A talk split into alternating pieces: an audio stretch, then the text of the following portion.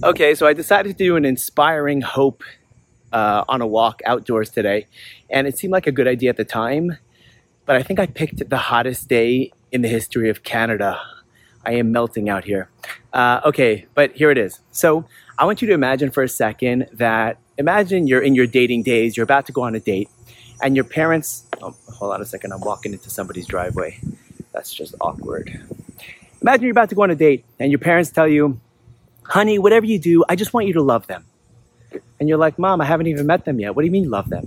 No, no, but I just want you to love them. Just please, just love them. And you're like, well, I'll, I'll see. You know, we'll, we'll see what happens. I'll meet them. And if I love them, great. And if we don't fall in love, then we don't, right? And your mom says, no, please just love them. And you say, Mom, stop. You can't command someone to love. Either you love or you don't love them. Love is not something you can command. And I think we would all side with the child, the daughter, the son in this situation who's saying, Don't tell me to love someone, right? But that's a problem for us as Jews. Because here we are, we have the Torah, and God commands us, you should love Hashem your God. We're commanded to love. We're commanded to love God. How do you command love? It just seems off.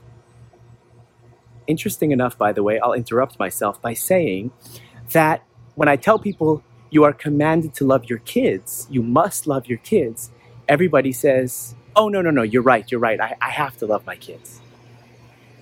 So, what's the deal? Can you be commanded to love someone? Is love something you can just bring up anytime you want?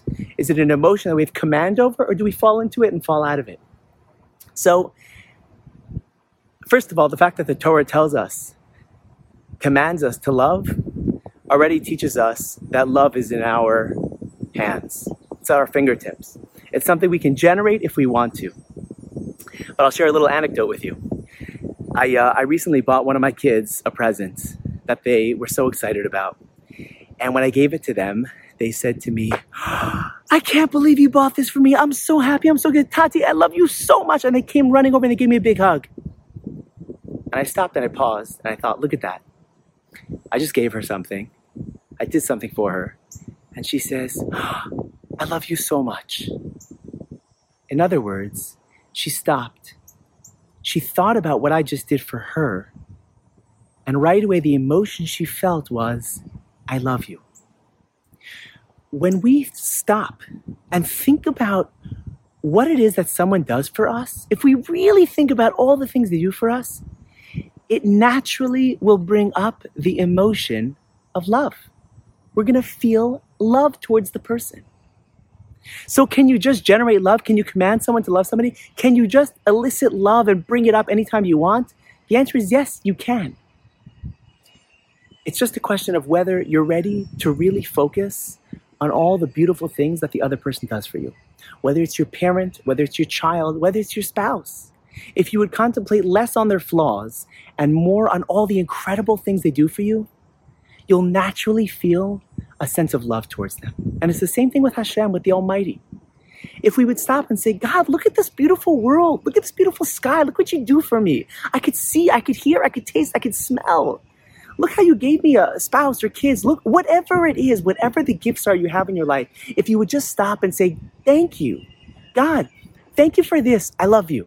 Thank you for this coffee. I love you. I love you for the coffee. I love you for giving me children. I love you for, for giving me life. I love you for giving me the ability to breathe. Thank you. God, I love you. We'll naturally feel that sense of love. So when the Torah says you should love God, realize it's possible. It's just a question of our perspective. And I think we can bring that up. We all have that power. I want to thank everybody for listening as always. And I want to thank our sponsors. Today's talk is sponsored by Reb Stewart and Andrea Heitman uh, in honor of the yahrzeit of Reb Stewart's father, and that is Aryeh Leib ben Avraham, his neshama Shav and Aliyah. Thank you all for listening, and if you want to send me a message or response to the next episode, just email me at hope at h.com. Thanks for listening. I'll see you next time.